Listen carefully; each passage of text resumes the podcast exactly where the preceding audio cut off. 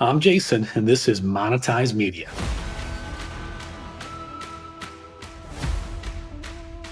On this show, I interview my business partner and co host of this show, Kyle Scott. Kyle knew at a very young age that he wanted to be involved with covering sports and giving his slant on a story. From joining a physically mailed baseball newsletter group at the age of four to living in his parents' basement in his mid 20s, Kyle has fought to make his dream a reality. As the co founder of CrossingBroad.com, Kyle's provided a unique and at times irreverent stance on Philadelphia sports. Since 2009, he's built an unbelievably loyal audience that, unbeknownst to them, almost became part of the Barstool Sports family. He's broken huge national stories, took on the largest names in Philadelphia sports reporting, and has ultimately built a sports betting affiliate cash machine that led to a $25 million acquisition exit. This was quite a conversation. Kyle admits to breaking down in tears when he thought his business may not recover from a tunnel vision mistake on a specific revenue stream. He walks us through the amazing process of growing Crossing Broad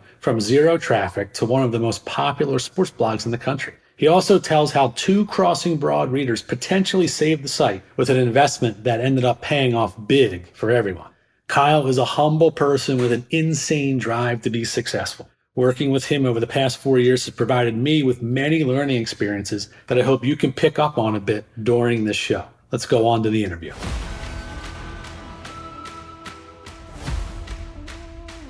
All right, this week's guest is a familiar sound to everyone. Kyle Scott. How are we doing, Kyle? I'm a sound effect. I'm doing pretty well. So Does it feel weird doing the intro? Yes, it is weird. It's weird doing anything that is somehow somebody else's normal responsibility and you feel like you have to live up to that. So hopefully the listeners felt like it was up to Kyle Scott standards. So we're going to interview Kyle today. We're going to interview you today this was your idea, which is a really good idea. And I was really happy to do the one where you asked me a million questions. And I felt like I went a lot deeper than I probably would have ever thought I would have gone in, terms of my origin story up till now. So I feel like now it's your turn to be in the hot seat a little bit and give us the whole origin story of how you know you got to Crossing Broad and where how it started and walk us through that whole process. Yeah, yeah. The seat is a little bit warm. Um, so I had always wanted to get into some sort of media. I remember like, you know, and I'll run through like the background quick, but when I was little, my dad, you know, bring him a work laptop. And I remember sitting in uh, like Microsoft Word or Word Perfect or whatever hell it was those days. And I was building out like a newsletter or a magazine about I don't know, whatever I was into the day. We probably Ninja Turtles, right? And I was doing like a newsletter about what how Leonardo saved so and so. So it was always like my default was I'm gonna like I like news, media, publications. Like I, I was I was a nerd, right? But I, that's what I would do sometimes in my free time was put those things together. And I was a big sports fan and big growing up in Philadelphia, huge Philadelphia sports fan. And I always just from a young age, like I was more interested in the announcers, Harry Kalas of the Phillies, you know, watching when all those regional sports networks started launching. Philly was one of the first markets in the 90s. And, you know, I consumed every bit of that and I was obsessed with sports and all of that. So I always wanted to do something in sports media. So I go to college and you know I, I, had a communications major but i was never really like super focused and career focused. I was like hey i'm gonna it's gonna work out. I'm gonna do something in sports media. I get an internship at comcast sportsnet the philly station and i realized quickly like i don't want to do this because you got to work 100 hours a week.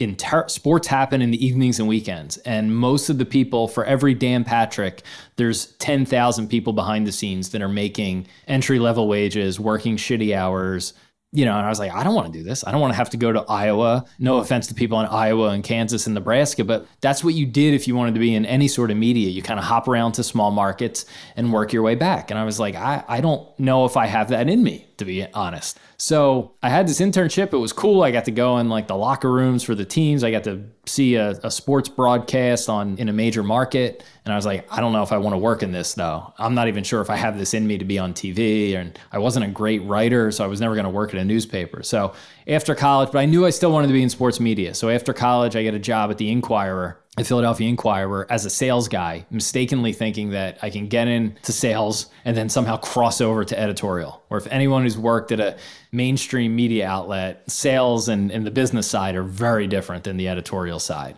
So that never worked. But I did learn a lot about selling advertising for media. And the internet is 2005, 2006. The paper wasn't really focused on the internet, which is baffling, but they were focused on direct mail, which should tell you all you need to know about why newspapers are, you know, continuing to fail. 2005 wasn't like, you know, the early period of the internet. Like it existed and the broadband was a thing anyway, I learned about selling online, had a few sales jobs after that, had a job at an affiliate marketing agency, worked at GSI Commerce working on the Major League Baseball online store, which is kind of now sort of become part of Fanatics. So I learned a lot about selling advertising, affiliate marketing, and selling products on the internet. And then I, I always wanted to do sports media. So I just constantly started different blogs. And finally, I started this one in 2009 called Crossing Broad. The sports, Phillies were really good in Philadelphia. The Eagles were good. The Flyers were good. It was a good time to kind of like start that. And I figured if I could just get an audience, I've learned enough over these last five to six years about how to how to make money on the internet, you know, selling things, advertising, whatever let me just see if I can get an audience on my own, skip steps one through seven of going to Iowa and Kansas as a you know local high school football reporter and just start writing about the big teams in a big market. You know, it's kind of how the the genesis of the site. You're at GSI, you know this is probably not your future career path, right? So how do you come up with the name Crossing Broad? I mean, I, I know, but just walk me through that process. But then also too, do when you know you're going to go and start, you know, the blog at the time, you know, yeah, it's it's kind of funny too. The way we viewed the word blog back then versus now is a little different too. Did you look at it as as like a story? Like it was your opportunity to tell a story and give your slant on things? Because that was what I heard too. Like when you were mentioning, like when you were a kid, in your brain you were saying like newsletter and creativity, but in my brain I was hearing like you like to write stories or give your slant on a story. I just I think just kind of walk us through like that beginning process there for Crossing Broad? Yeah. So in terms of timing, I was at GSI, and then I went. Some guys who had who'd worked at GSI started an affiliate agency. I didn't know them, but I eventually got a job there. So that's where I was when I started the site. And one of the things I learned there, I was pairing brands with blogs and deal and coupon sites, right? All these big affiliates kind of in the mid 2000s there. And I was seeing there was, you know, we worked with like Slick Deals and it was founded by, I think, two guys out in Vegas. And I remember my boss saying, yeah, these guys are driving around in Lambos. I saw the checks that just our clients were cutting to these guys. You know, five figure monthly checks from a single, we were working with like Crocs, right? And they were putting deals for Crocs on their websites, and we were the agency. And I was like, we are paying these guys. I'm just making up a number, but it was like fifty thousand a month, right? I mean, big, and they got hundreds of brands on their website. How much money are these guys making? So that's when I really learned about affiliate marketing. And I was like, wow, if I know enough about sports apparel from GSI, so if I can grow a sports brand, I could, if nothing else, sell Phillies jerseys and Eagles jerseys as an affiliate. And I'm like doing the math and, you know, $10 a shirt you'll get. And I was like, this could be my business model. So that was when I got the confidence to be like, okay, if I can get an audience, I'll figure out how to make money off of it. Because I've seen now what this could be. Never thinking would, I would be staring down, you know, six figure monthly checks. It was just like, hey, I can make a living off of this, is what I want to do. I, I don't know if I really like telling the stories. Like, I just always liked like news. And yeah, I guess I liked giving my opinions on things. And my default was things I really like, like I want to write about it or talk about it. I had my own like little radio show with a broadcaster when I was young. So like this all feels very natural to me. But yeah, I mean that was that was pretty much it. And I remember being inspired as a weird story, but Tyler Kepner is the New York Times baseball writer. And my first ever Phillies game, I sat next to him as a four year old and he taught I, I barely remember this my parents always did. He had his own baseball newsletter in the late 1980s that he would mail to like 30 people and I was one of those 30 people. And as a kid, I would get this thing in the mail like once every few months and it would have like stories about the Phillies and baseball. And lo and behold, like at the time, I just knew him as this guy, Tyler. Lo and behold, he winds up becoming the New York Yankees and now the Major League Baseball writer at the New York Times. And I think that was the thing that like got to seed in me. I saw someone who was a little bit older and I was like, wow, I'm getting this. I want to do this. That was the thing that like sort of put that seed of creating content, I guess, on the internet. Or in that case, it was just a print newsletter. Nice. That's amazing how early an impression can be made. Yeah, I kind of looked up to the guy. I met him once and he was like 10 years older. I was like, "Oh, this this this guy's cool." And he's sending me this thing about the Phillies. Like that was that was about it. All right, so let's get into crossing broad here a little bit. I mean, I'm I'm assuming you crossed Broad once, and so how, you know you did, was that it? Like Broad and Pattison is where the stadiums are located for people not not in Philadelphia. I've never actually asked you where the origin truly of crossing Broad came from. Yeah, so there's a there used to be a show in Philly called Pattison Ave, I believe. And again, mm-hmm. you know, the, all the sports complexes are located at the corner of Broad and Pattison in Philadelphia. So I was like, all right, well, that's interesting. I want it to be all sports, so I don't want to name it after a team. Let me choose something with Broad Street. That's pretty obvious. And from the beginning, I always wanted it to be slightly irreverent. Like I never wanted to be, I kind of like hated like mainstream reporting. I always wanted to have an opinion and be able to try and be funny or irreverent or aggressive on it, sarcastic. And I thought crossing, it worked. It was like, hey, you're crossing a street. And like there was this somewhat unintentional, but maybe slightly intentional. You know, like, hey, like I'm doing things a little bit differently than everybody else. Everybody's on Broad Street, like I'm crossing over it and I'm coming in like with a totally different bend that is at least unique to this market. And honestly, my rule for domains, it's got to be easy to remember and easy to spell. And there wasn't a whole lot of science. It was like crossing broad is easy to spell and remember. Yeah, it's amazing though. Over the years, we've seen crossing board so often, but you know, yeah, I had a fake. Uh, we blame that on the intelligence of others. I had a fake Twitter account called Crossing Board that would like lampoon us for a while. So I don't know, it might still exist. you created your own critic. No, somebody else. It was it was somebody else. They oh, really okay. didn't like us. Actually, in hindsight, it was funny, but it used to piss me off. Nice. All right. So walk us through the process then of you know starting this blog. It was the Phillies are red hot at the time, right? I mean, they're coming off. Was it a World Series appearance and then a win, or is that? I'm trying to think of where we were. And they just had won in 08. It was the end of 2009. So they had won in 08. They went okay. to the World Series in 2010. And then they had just traded for Roy Halladay, now late Roy Halladay. And so, like, interest in the Phillies was at an all time high. And I started it literally the day they got Halladay because that was like, okay, I, I want to write about this. I'm just doing it. I'm just going to do it. And I did it. And at the time, because they had just signed Halladay, I created a Facebook fan page for Roy Halladay. Just it was like fans of Roy Halladay and it wasn't intentional, but a lot of people actually thought it was Roy Halladay. it is back before like athletes really had like agencies doing their social media, and Facebook was more wild, wild west. I wasn't pretending to be him, but people thought it was him, and I wasn't going to stop it. And it grew to like 80,000 followers in a few months. So I was like, hmm, you know, these people are just here. They're clicking the like button on Roy Halladay to follow this page. I'm writing blog posts about the Phillies and I'm like, I'm just posting every single blog post I do on this fan page. And back then, Facebook's algorithm wasn't nearly as aggressive, and you could reach a good chunk of those 80,000 people. So, you know, that's a big part of it. I had started a number of blogs that no one ever read, and you just give up on them. And getting that early traction is the only reason it existed. Because I would post something, and even like right out of the gate, those first weeks, I would get 500 to maybe 2,000 views on a story because I could just put it in front of this audience. And I was like, okay, I, if I make the content good enough, these people will come back. And, and that's kind of what happened. I was like, I'm just going to do this every day. I know I can get eyeballs on it and I can get feedback. And some of the stuff we wrote was really aggressive. and people are like, why are you putting, why is Roy Halladay tweeting this colorful, expletive filled blog post? We were, you know, pretty gruff back then, but it seeded the audience. Yeah and gave me enough confidence to be like, okay, people are seeing this. I'm just going to keep doing it. So for the younger listeners too, I mean, just to reiterate Kyle's point here, Facebook in 09, 2010, the ability to kind of, I don't want to use the word abuse, but these Facebook groups had real reach especially here in a local market like Philadelphia, with the hottest team, bringing in one of baseball's best pitchers. It's, hard to understate how you could utilize Facebook at that time. And also, too, there wasn't many other social media channels that were being utilized. I mean, Facebook was the core avenue for social in 2010. It was the only one with scale, I think. You know, MySpace had kind of died by that point. So that was that like weird window where it was Facebook and Twitter was really just kind of starting out. Four other people had created fan pages for him. I just happened to be the one the first and I chose like the best photo of him. So it looked like the most official and, and people gravitated towards it. But to your point, I remember doing this for other people this, this is really embarrassing, but American Idol was big back then. So as those contestants would go further in the show, I would create fan pages for them,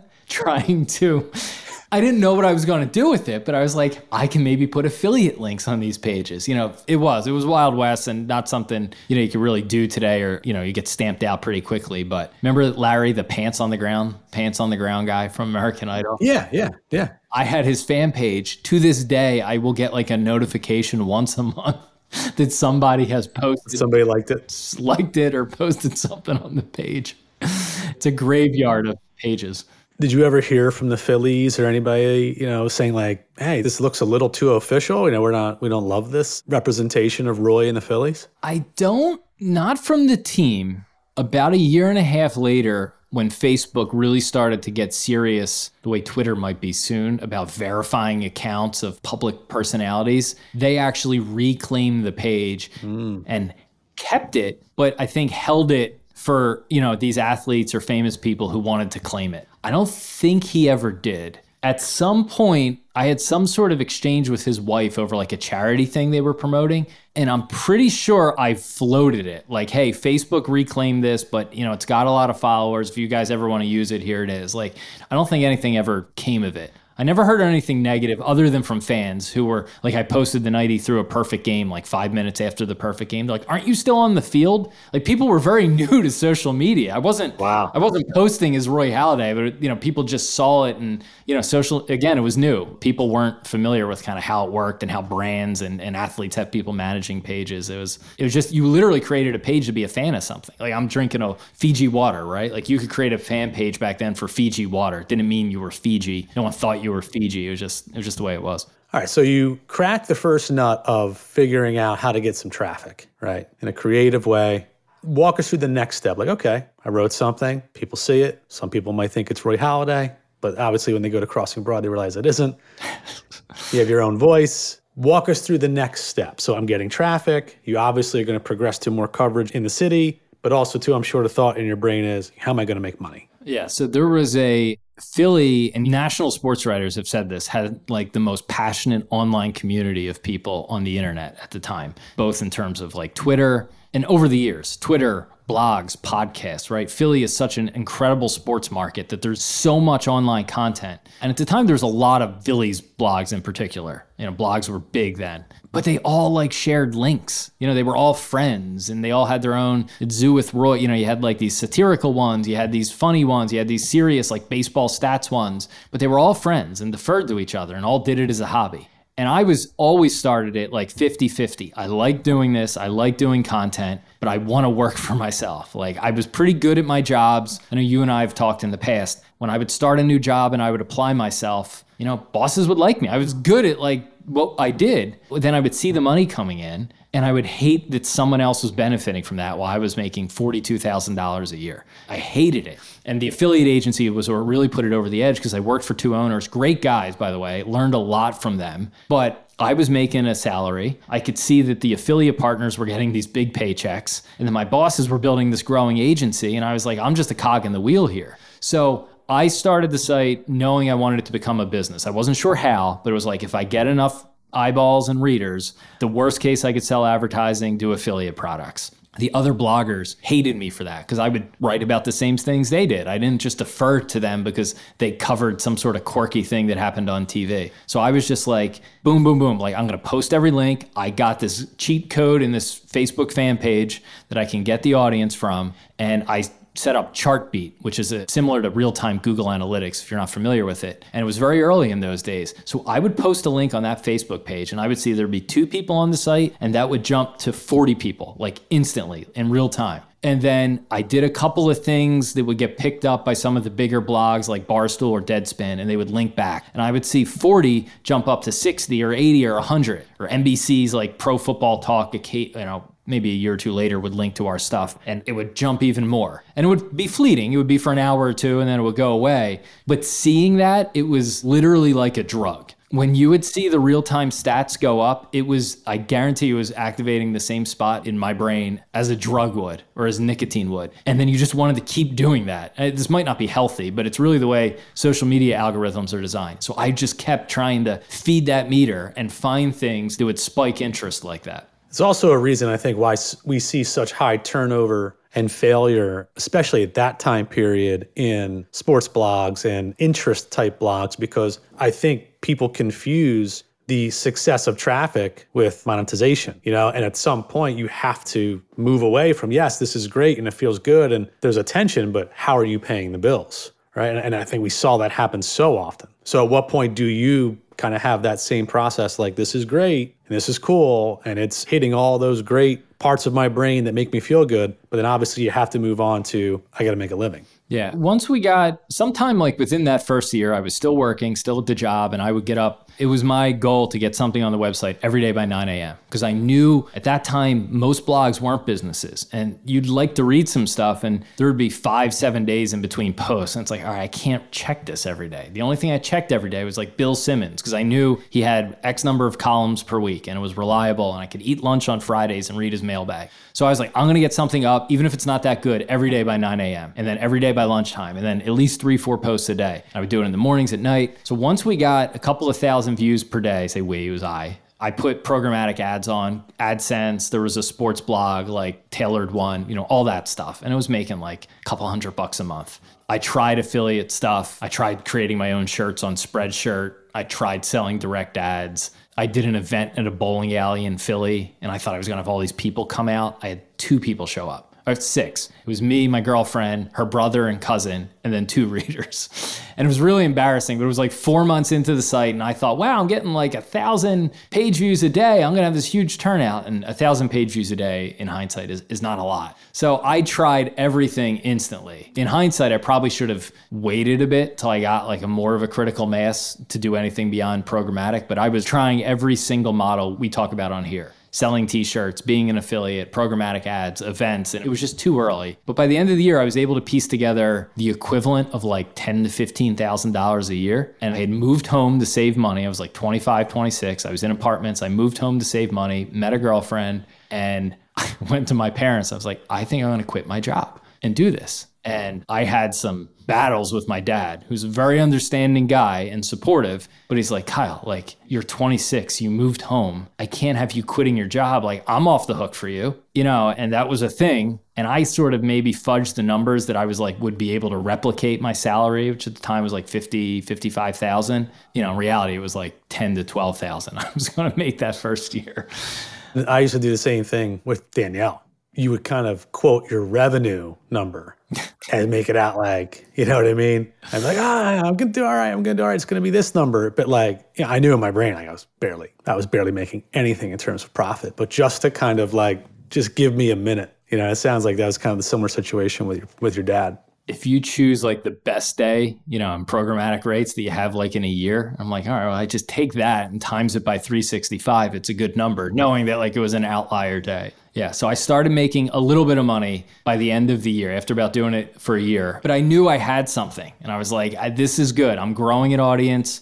We were very colorful. It was like very TMZ. We would write about what the players were doing in their free time, you know, stuff that social media takes care of now. Twitter takes care of an athlete at a bar doing something goofy. That wasn't happening then. But it would show up on Twitter or social media somewhere, but it would never get traction. So I would search these things out, find them, and be the only one posting about them. And that's what, you know, people wanted to read it. It was gossipy. And the site's evolved since then, but it got us readers. And I was, you know, I was making enough to eventually, after a number of conversations, you know, convince again i was 20 this is embarrassing like i was literally uh, blogging in my parents basement and then i convinced them to let me quit my job and the deal was like don't ever ask us for money you could live here which is a safety net that you know a lot of people don't have and i you certainly can't do this with a wife and kids but i had the safety net of you have a we're not going to kick you out of our house but beyond that don't ask us for money you know for food and things like that like you pay for your stuff live here and do it but figure it out quickly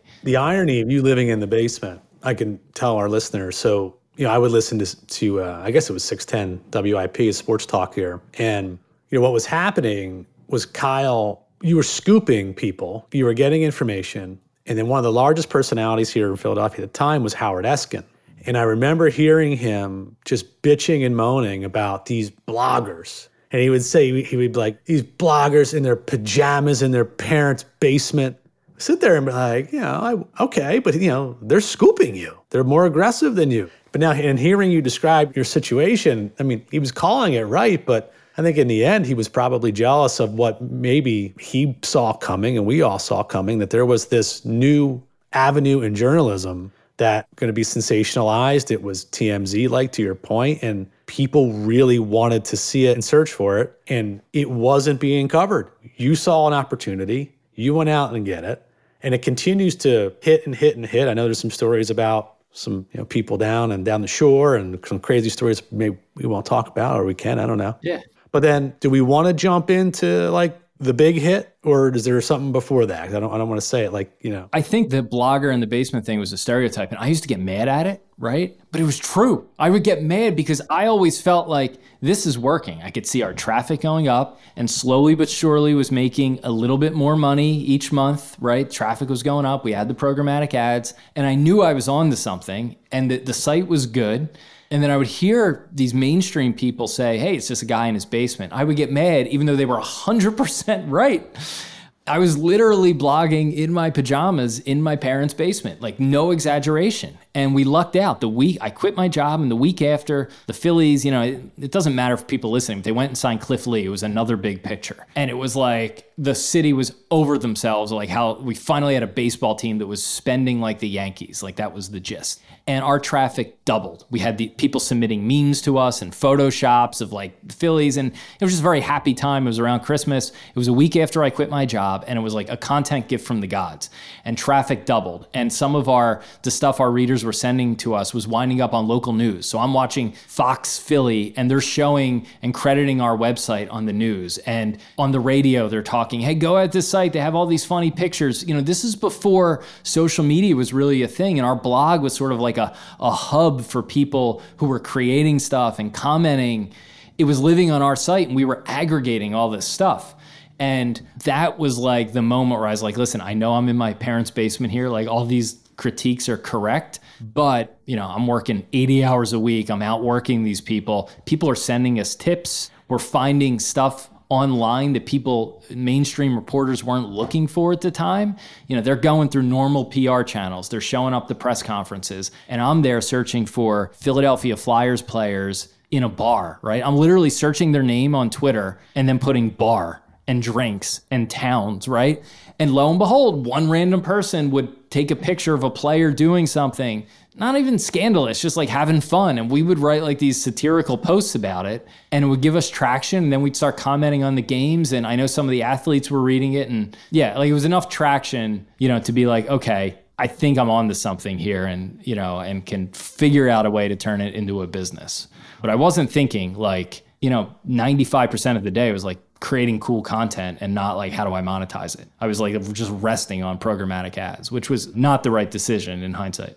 At that time, how many posts per day do you think you were doing? Some days I personally would do 10. It's a lot. Usually we were like between six and eight. And I would have a few like free contributors, but you'll find that I think anyone listening here is good advice. Having a free contributor is not something you can rely on long term. You know, people want to write, and especially in sports, fans want to put their voice out there. It's why people call sports talk radio, but you can't actually rely on these people. Like you have to pay people to rely on them. But it was mostly just me. So probably six to eight posts per day. So the city's booming, the Phillies are booming, sports is booming. It obviously helps. In Philadelphia, too, there's an awesome sports radio competition going on between WIP and I believe was I don't, I don't know if it was 97.5 at that time. I think it was 97.5. I think was live for ESPN radio, and so it helps. Everything is kind of being fostered along. You are in the ether of everything that's going on in Philadelphia. So, what is the event that happens that you think takes it to you know the next level?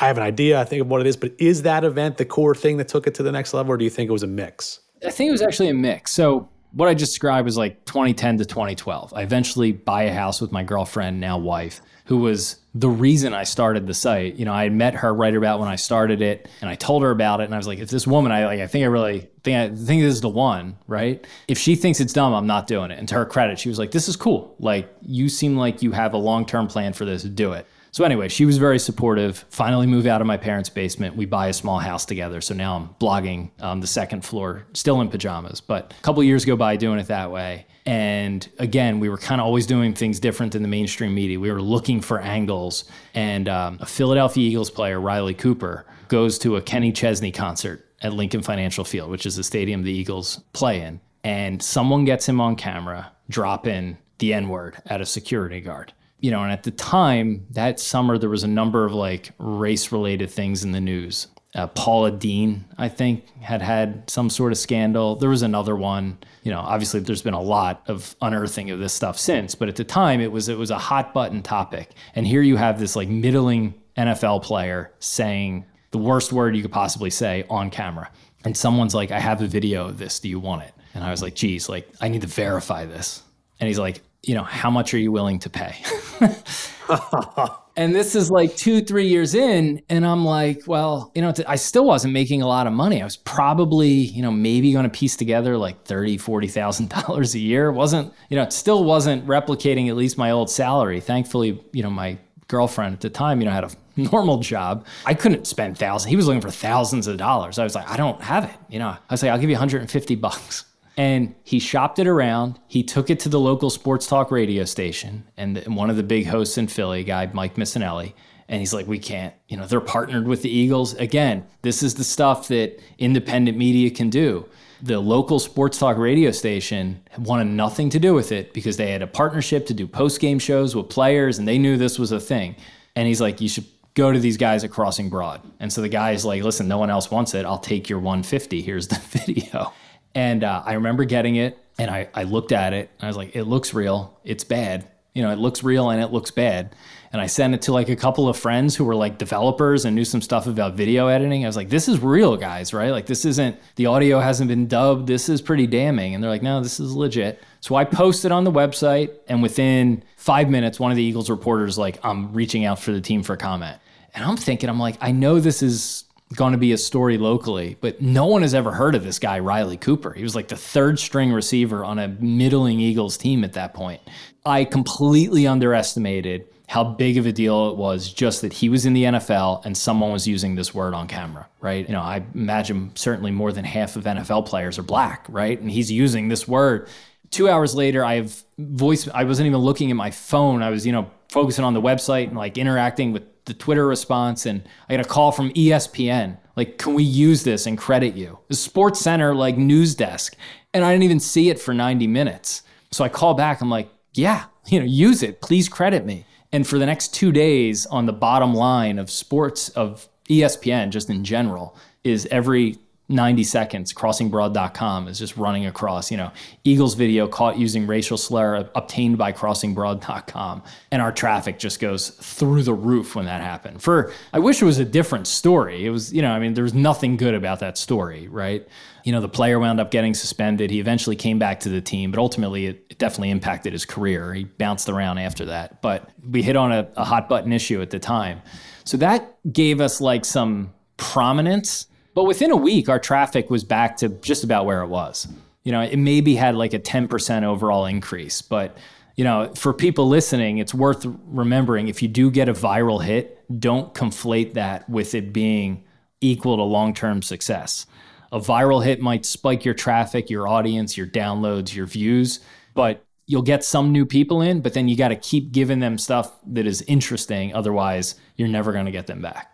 So during that time period of a couple of days, do you have any cons- any legal concerns about the post what you did, posting it, anything like that? I feel like I would have, knowing my personality, I've been like, oh my god, did I, you know, did I move too fast with this? Did I confuse, you know, the ability to get attention and grow this with putting myself in legal hot water? I was more concerned before I posted it. And again, granted, it was like a four hour window between when I had the video and posted is, you know, for better or worse, there was a lack of editorial oversight when it's just one guy and you have tens of thousands of readers. I was concerned that it wasn't real. You know, I knew enough just when anyone who's in business for themselves knows you can't always pay a lawyer, but when you have these questions about like, can I use an image? Can I use X? Can I use Y? You just kind of force yourself to learn enough like legal basics so I knew slander and libel were out if it was true, right? Like, so my concern initially was I need to make sure this video is real. Because if it's not real, that's where I have a legal problem. And I did have enough confidence in that. Like, you know, we ran it through video editors. Like, is there any way this could be dubbed? And it was so obvious that it was it was a real video. After I posted it, I was less concerned about the legal aspect. My only concern was that the guy who sent me the video was like, we didn't really have a documentation. I sent him like 150 bucks in PayPal. I was like, is this college kid who had the video going to sue me because I'm getting attention for this video that he had. That was my legal concern. Nothing to do with the Eagles or the player because it was real and like it happened in a public space and that part wasn't a concern. So you now have gone in a relatively short time period from not sure what you're doing with your life to starting Crossing Broad, impersonating Roy Halladay a bit on Facebook. Not intentionally. Unintentionally. There's a definite movement afoot for Crossing Broad. Traffic is there. This is a national story. So, I mean, locally, you have now created a blog slash brand that is known for being irreverent, breaking stories, but also now has hit on something very big nationally.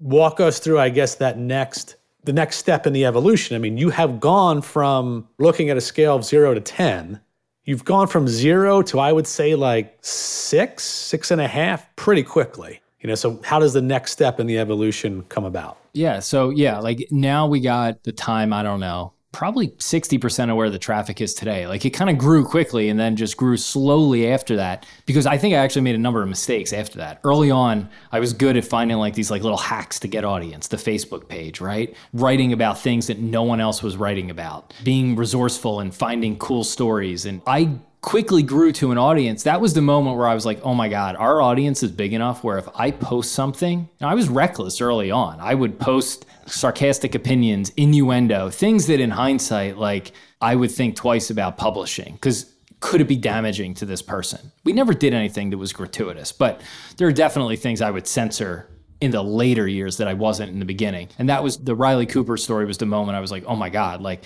there's enough audience here that if I hit publish on something that has newsworthiness, like I don't need to do anything. Like it's just going to get out there. I didn't send that to people. It just, we had enough relevance in the city. But that's where I start. I think I made some mistakes where if I was smart at that point, I would have created more thoughtful distribution channels. I just relied on, at that point, word of mouth. Like we were kind of, I don't say viral locally, but we got a lot of attention locally for being different. I'd get invited to, you know, come on sports talk radio. I did some like local sports talk TV shows. Like I was loving it because here I always wanted to be the sports media guy and I was making myself relevant in Philly sports media. I was on the, the morning sports talk drive time show sometimes. It was it was cool, right? But I still wasn't making that much money like as a business. I was having fun and you know, I remember writing on a whiteboard in 2013 70,000. That was my goal for the year. And I was like late 20s. It was a respectable, you know, it was a respectable salary, but I wasn't thinking about scaling the business, I was like, how do I make myself $70,000 this year? I would be thrilled. I was 28, 29, whatever. What I should have done at that point was really think about SEO. Wasn't do no SEO. Wasn't even a thought in my mind. We would promote our stuff on social. We had our fans. I should have thought about SEO. I should have thought more about like strategic affiliate. My affiliate efforts at that point was I worked with a local t-shirt company. They would create a new shirt. I'd write a blog post about it and I'd get $2.50 a shirt. Hundreds of dollar opportunities opportunities, not thousands or tens of thousands. And at that point, I had to scale where I should have been thinking about that stuff. So it kind of grew slowly after that, just consistently creating content. I eventually found this thing where everything sort of changed from a business perspective is Google released this thing called Google Consumer Surveys. And if you watch videos on YouTube, you'll still see them. You'll have to answer like two survey questions. I never answered them, by the way, and you'll hear why and they're basically businesses will go to Google, they have market research they want to do. So they submit their questions to Google and they pay 10 cents per response. And at the time, 5 cents would go to Google, naturally, and 5 cents would go to publishers who posted them on their websites. And it was Google's solution to a paywall. So instead of having people now people are accustomed to paying for content online, but they weren't then. So some local new they created them for like small local newspapers, and I was one of the blogs that used them and people would have to answer one or two of these questions before they could read the website. And because we had such a loyal audience, my contact at Google, this is like a small program at Google, told me I was one of their highest earning publishers we were doing like $500 a day, you know, pretty quickly because our readers knew what they were. They liked the site and they're like, hey, I can answer. They probably were lying on their answers, but I can answer two questions to access this content. And I just rested on that. Our audience was growing. Now I'm making, you know, like low six figures, enough to hire someone as like a full time freelancer. So I'm just focused on content and was sort of just relying on this Google thing that I thought was just going to last forever. It didn't. Like it lasted for two years. I felt good. My income was decent. And then out of nowhere, Google being Google decides, you know what? We have our own content. We're going to put these on YouTube videos and in like some of their Google Play games or apps or whatever. And we'll take both sides of that five cent transaction. We'll take all 10 cents. And that was the point where my revenue went from like 180 to 200,000 a year down to like 30,000 like overnight back to where I was wow. 5 years earlier. So that's, you know, in our interview looking at some of my background, this panic set in here at that point, like, oh shit, like I've built this up. I felt like I probably hit a point where uh, you're getting comfortable, but you have a career trajectory most likely, right? And then, you know, Google just completely rugs you. Yeah, it's a good lesson for never put all your eggs in one basket, no matter how good the basket is. And at the time, it was a great basket you know, here I am, I'm writing a sports blog. I'm doing what I love. And this is fast forwarding a few years, like 2016, 2017. I get married, we buy a bigger house, we have a kid, and then the Google thing happens. All my eggs in this basket. And it sucked because I was like, wow, I'm making six figures to be a sports blogger and be relevant and do some of these things I like that I always wanted to do. And by the way, to anyone who knows anything about like journalist salaries, you know, most of them aren't making six figures unless you're on national television or you've been doing it for 40 years. So I was making more than the people who were covering the Eagles for the local newspaper. So I felt like I had won, but I had all my eggs in this one product from Google. And when that gets rugged, that was, you know, we talk about the moment where you feel like you're going to, that was it because I was no longer living with my parents. I was no longer unmarried and dating and living in a small house. We had a larger house. We had, my wife had quit her job because I was making enough. And we had a one year old at home and when you know your income basically gets cut by 80% overnight i was like i don't know how to piece that back together because i haven't been thinking about it. I was just relying on it and i was thinking about content and i wasn't like wow how do i diversify revenue? So if one thing gets cut off i don't get screwed. All i had to fall back on was programmatic ads which were paying you know three four thousand bucks a month at the time. So that was the moment where i was flailing and like I need to figure this out, or I'm unfortunately I got to go now get a nine to five job. And to further paint that picture too, normally in that age group, that age bracket, you're probably a little more aggressive too in your mortgage and what you're going for. Life feels like it's you know going extremely well. So for that to happen, it is a big hit. I mean, I was there as well. It is so concerning. How long does it take you mentally you know, to kind of recover from that jab and say, okay, I think I have an avenue to continue doing what I love, but also now, you know, support my family and move this thing down the line. So, yeah, you go through like the five stages of grief, right? I don't know what order they come, but like one was denial. This was a small program at Google and it was born out of like their labs. Google gives its employees, or used to, I don't know if they still do, like 20% of their time to tinker build new things. And this bore out of that, if I'm using that phrase right. So I had an actual contact at Google, a human being that I could call. And they had like 100 publishers in this program, 200, whatever. And I was one of the top ones. And they were working with local newspapers, but they're like, your click through rate is like 40% of people complete these surveys. On average, the newspapers were getting like 8%. And it was because I had this loyal audience and they knew it was like, hey, I like this site. I'm going to support it. I have to answer these questions. We were very open to people that it was a key part of our business. And so I remember calling him and being like, what the hell? What's going on? And he's like, listen, it's not me. You know, it, this is big company. You want to talk about how big companies can be, I don't say evil, right? But they lose their way. This was a program that was actually created as a solution for small publishers and it was working. It was really good. But Google's like, screw it. You know, they see the dollars and they're like, we have our own content, YouTube, you know, all this stuff. Let's just put these survey this this inventory on our content and stop paying the publishers for this, you know? And he's like, the decision's above my head. And he's like, I have had a fight for this program. He's like, I used you personally as an example of what the impact of Google changing this policy makes, you know, to actual people You know, I told him, I was like, dude, I am going to lose my business over this. You know, shame on me for putting my eggs in the basket, but you know, you guys are screwing publishers and people and what you know so google can make an extra you know 70 grand you know it's not mm-hmm. this isn't like their you know 5 billion dollar market opportunity this is a, a, rounding error of rounding errors for them and he's like listen i made the case he's like you know you'll get some inventory but 95% of the inventory for these survey questions is going to google owned properties and the rest will filter out to our publishers so it literally went from $500 a day to two so i first is grief i'm fighting it and then it's like, okay, I'm scrambled. I have to do something. And so I'm looking, there were other versions of this out there, but none is good, none is easy to implement. I'm looking at other ad networks. I'm looking for affiliate opportunities. Somewhere you will find a post about HelloFresh on Crossing Broad, a HelloFresh review. Like I was looking for high paying affiliate programs, you know, and I was able to piece together like a couple hundred dollars here and there. I'm trying to sell direct ads. I launched a micro ads thing where I set up like, hey, you can sponsor individual posts for like 50 bucks. Because I knew at the time we're doing about 10 posts per day. And if I could get 10 sponsors per day 50 bucks, little business, small businesses can sponsor it.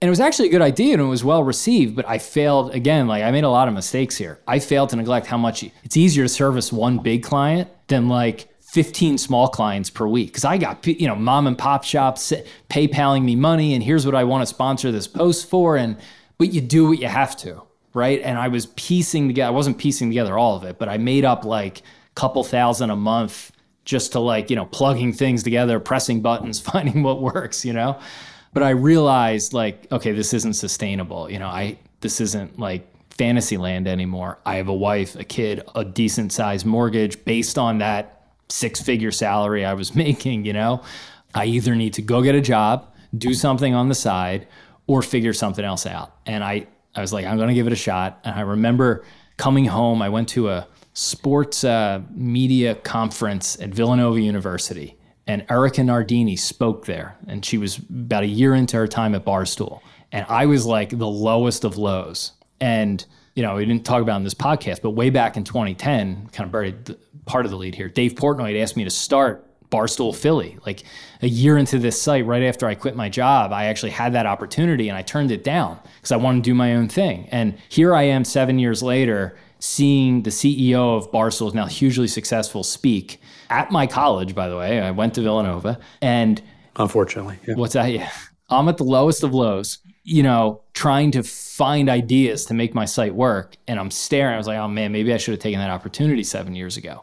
So I come home that day, and it was probably the only time like work related where like I cried. Like I got home, I saw my wife. She was in there with our one year old, one and a half year old son. And that same day, I had to let go of that full time equivalent freelancer. You know, they were basically like a full time employee, you know, and online world, everyone's a contractor, right? But they've been with me for two and a half years.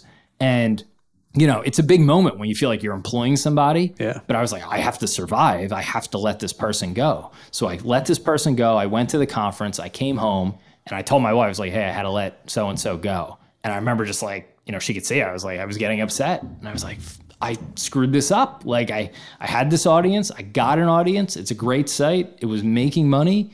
And now it's not and I have no idea what to do. So that was, you know, that was definitely the moment where you're like, well, this this is it. So that's rock bottom. Yeah, yeah, that's pretty. You know, it's only five years ago, but I figured, all right, well, I gotta, I'm gonna fight for this, right? Like it's, it's, I'm not just gonna give up on it. Let me give it four months. I could, I can get by for a few months if I figure it out. This is a very common thing to pick a timeline, to, oh, a deadline to give yourself to get something going. It's, I feel like very successful people do this. They say it's got to be this, or I'm gonna go try something different. Yeah. So I, I think that was April it was conference was in April. I got rugged by Google in February. So for and I flailed for a month, and then I was like, all right, I got to let go of the person in April, and that was when I was like, I got I'll basically give myself the summer to figure it out, right? Football season get, got busy for that sort of business. And I was like, I need to have a plan because you need to do a lot of content during football season in a city like Philadelphia when you run this sort of website. And now I'm the only content person. I've lost my only other writer. So I was like, I'll figure it out over the summer. So I would go days at a time over the summer with no new content on the site. And for everything we just talked about, you'll know how that was like a thing. I prided every nine o'clock every weekday. In a minimum, we would do three posts a day on a slow day. So I was like, I got to figure it out. So I found a couple of guys who were readers of the sites, uh, Jeff and Mike, who you know, and they liked the site. And I said, hey, like it needs some money, right? I put something on the website in passing. They both reached out to me. And I was like, what if we, this is right before the athletic got big, what if you guys invested some money? We tried to hire some notable like Philly writers and bloggers who have their own following, and we create a subscription product. And this is right before this is like socially acceptable. There weren't the tools like Beehiiv and Ghost and Stripe, you know, to really make this work at the time. It wasn't easy to implement, but I was like, let's figure it out. So spent the whole summer kind of piecing this together. These guys kick in a relatively small amount of money to give me about six months of runway to hire a few people, a full timer, some contractors, and launch a subscription version of the site that fall and pocket the profits for me so I could live, you know? So that happens. And, uh, we get the team that is on the site today Kevin Kinkead, Russ Joy, Bob Wankel, you know, Anthony Sanfilippo. These guys are still with the site. But what they didn't know at the time was I only had enough money to pay them for six months, right? And we had to figure out a model. And we start the subscription model. And because the site was more gossipy, you know, at the time we became more mainstream over the years, but it was still, we were never like deep dive into analytics, right? So we didn't have any one thing that we could like, when you're selling an audience online, or a product, it needs to be niche and focused. And we were anything but. We covered all the teams in Philly and it was entertaining information, but none of it was like, it wasn't hardcore for fantasy. It wasn't hardcore for gamblers. It wasn't like hardcore for diehards. It was just like people passing the time and work. So we had scale, but we didn't have, we always talk about like depth versus breadth. I did not have any depth with any one audience pocket. I just had, so the subscription thing didn't work. We got like 300 subscribers and that wasn't going to cut it. So uh, I'll kind of shut up for a sec, but we didn't have a business model, and I had six more months, basically six more months to figure it out. All right. So, granted, you go from maybe one hot seat to another where you have a personal situation that is not great, but then you take on employees and investors, and then you know, what was based around that model does not go great. Where are you mentally at this point you know and then walk us through those next steps? Yeah. So you'll probably know this about me. Like when i identify a problem or a solution or whatever like i i'm all in on it right? But i can be a touch slow in seeing the problem coming. I see it eventually. I see it but i usually i'm like i'm usually focused on what i'm doing at the moment and I scan the horizon like, you know, right before crossing the intersection, right? Instead of, you know, if you're using the crossing broad analogy, like instead of looking to see who's coming at that intersection while I'm a block away, I'm like, as I'm about to cross, I, you know, I turn and look like in business. And so I knew that I had six months to figure it out. But I was just kind of like, all right, I'm back into the content of the site now. And I've always had this view. Alexis mentioned this in our last interview. She always had this view where her life, her business going to work out. And I've always felt that. I was always like, I'm pretty good at what I do. I will figure it out. I've always been good at just figuring it out. Sometimes at the last minute, you know, I would do school projects like the morning they were due. I would write an eight page paper at like 4 a.m., right? I was just good at figuring things out. And that's, you know, it's not the best trait to have. You know, sometimes it can be good, but I wasn't thinking. I was like, all right, it's the fall. We'll figure it out. We'll figure it out. I'm recovering football. The site's good. The quality is great. The audience is growing. We still don't have the right business model, but like, okay, this is good. We have a good product. Something good will happen.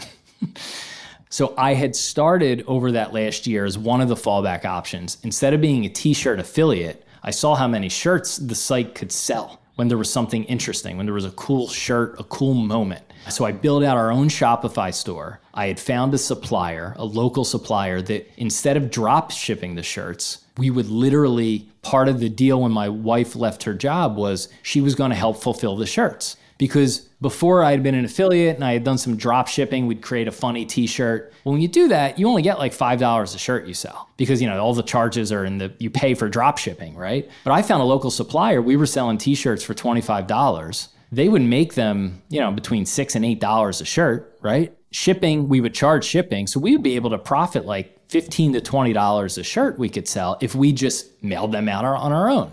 Well, that was sustainable. And that was part of that like small mix of revenue that I hadn't lost when we were doing 100 t shirts a month or something like that, right? Well, I had set this up. I had this model. We had a Shopify store. We had a supplier for t shirts.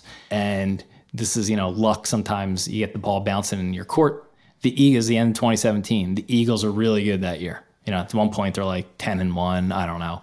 They're looking like they're going to go to the Super Bowl. And I know, you know, in this, the way sports apparel works is you sell a lot when teams are good and you sell none when they're bad, right? Especially we had these unlicensed, kind of funny, slogany type t shirts. So they're about to go, you know, it's late December. I'm thinking, all right, we're starting to sell more shirts. They're going to make a playoff run. We got some cool, funny ideas. This will buy us another six months.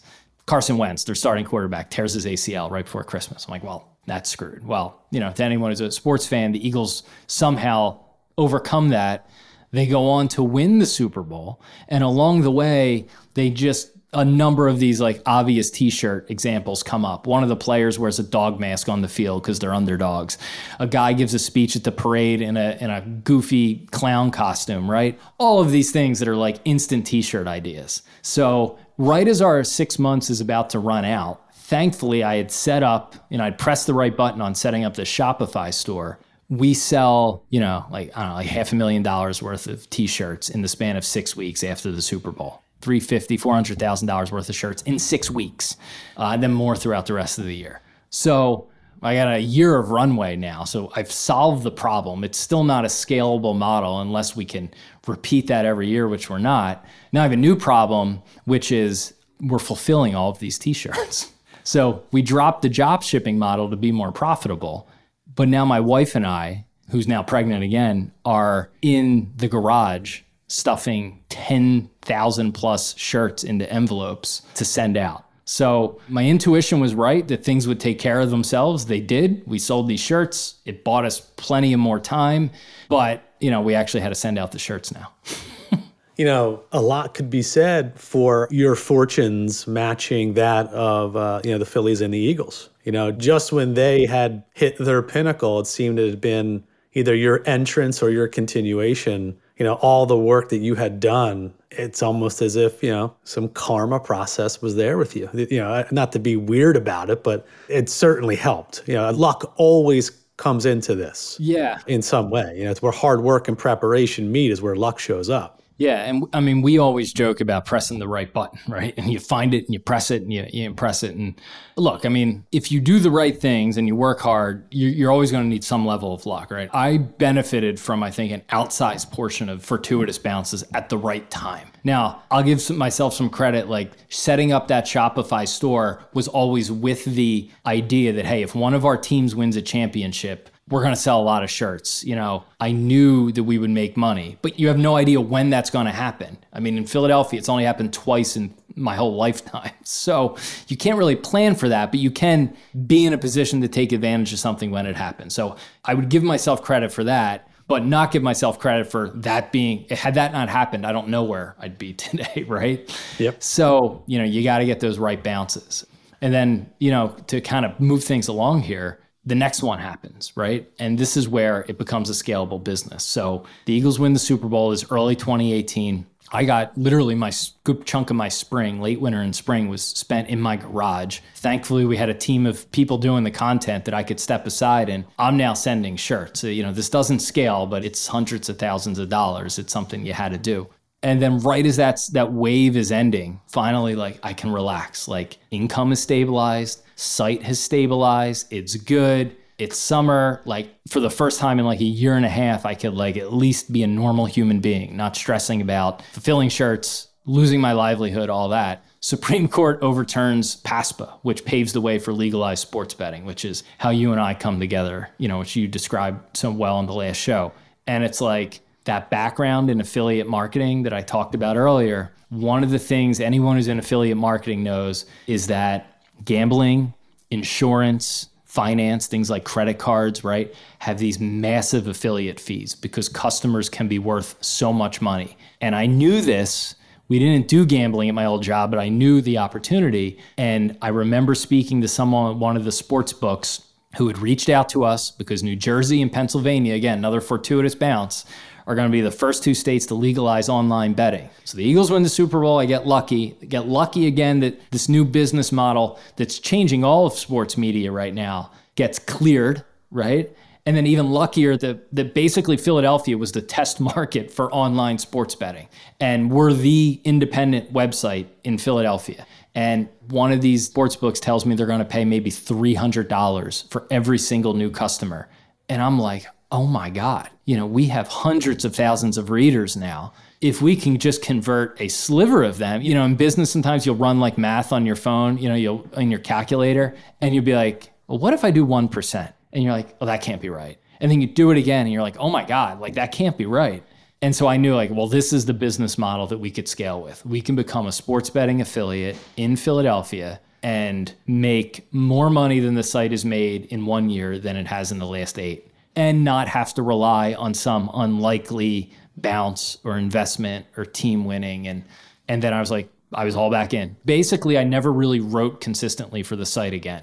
The Eagles won the Super Bowl, and that was like, you know, like literally went out on top as a blogger. I've written a little since, but like I was the everyday blogger on that site till the day the Eagles won the Super Bowl. And then I spent the next spring fulfilling shirts and then sports betting gets legalized and i'm like i'm going to figure out how to become a major affiliate and let the guys do the content. And this is a business opportunity. And i spent that whole summer learning seo learning traditional digital marketing all of the things that i never thought about because we just had like this viral social media audience. I knew i'd have to do more to really like maximize the opportunity. And that's what i started doing in the summer of 2018 you know and because of fandom being the way it is, it crosses state lines too. I mean, you're not just relying on Philadelphia and the Pennsylvania area. I mean, there's plenty of Phillies fans, Sixers, Eagles fans in New Jersey as well. So with Jersey going first and PA second, I mean, you truly are probably the most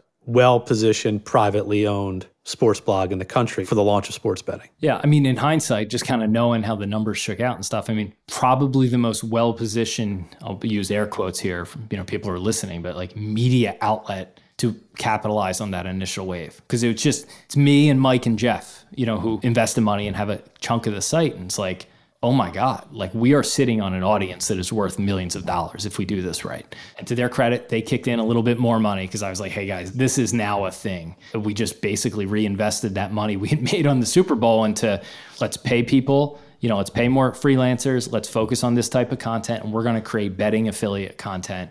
And yeah, I mean, you can't get luckier. For anyone who's not familiar, Philadelphia sits on the river that separates Philadelphia or Pennsylvania and New Jersey. So 40% of our audience is in New Jersey, 50% is in Pennsylvania, and then 10% is scattered elsewhere, pretty much. So I knew, like, wow, this is, you know, if we do this right, we'll make a lot of money. There's no way we won't. So in our last few minutes here, where do you want to take this? We covered a lot of our getting together on the previous episode where you interviewed me. How do you want to cap this one off? You know, live here and deciding how we want to do it. I mean, you your story is amazing. I just learned a lot. shocked that you cried. You're such a sissy, but I know you can get emotional. it was when I saw my son. Like, ah, I'm gonna have to get a job.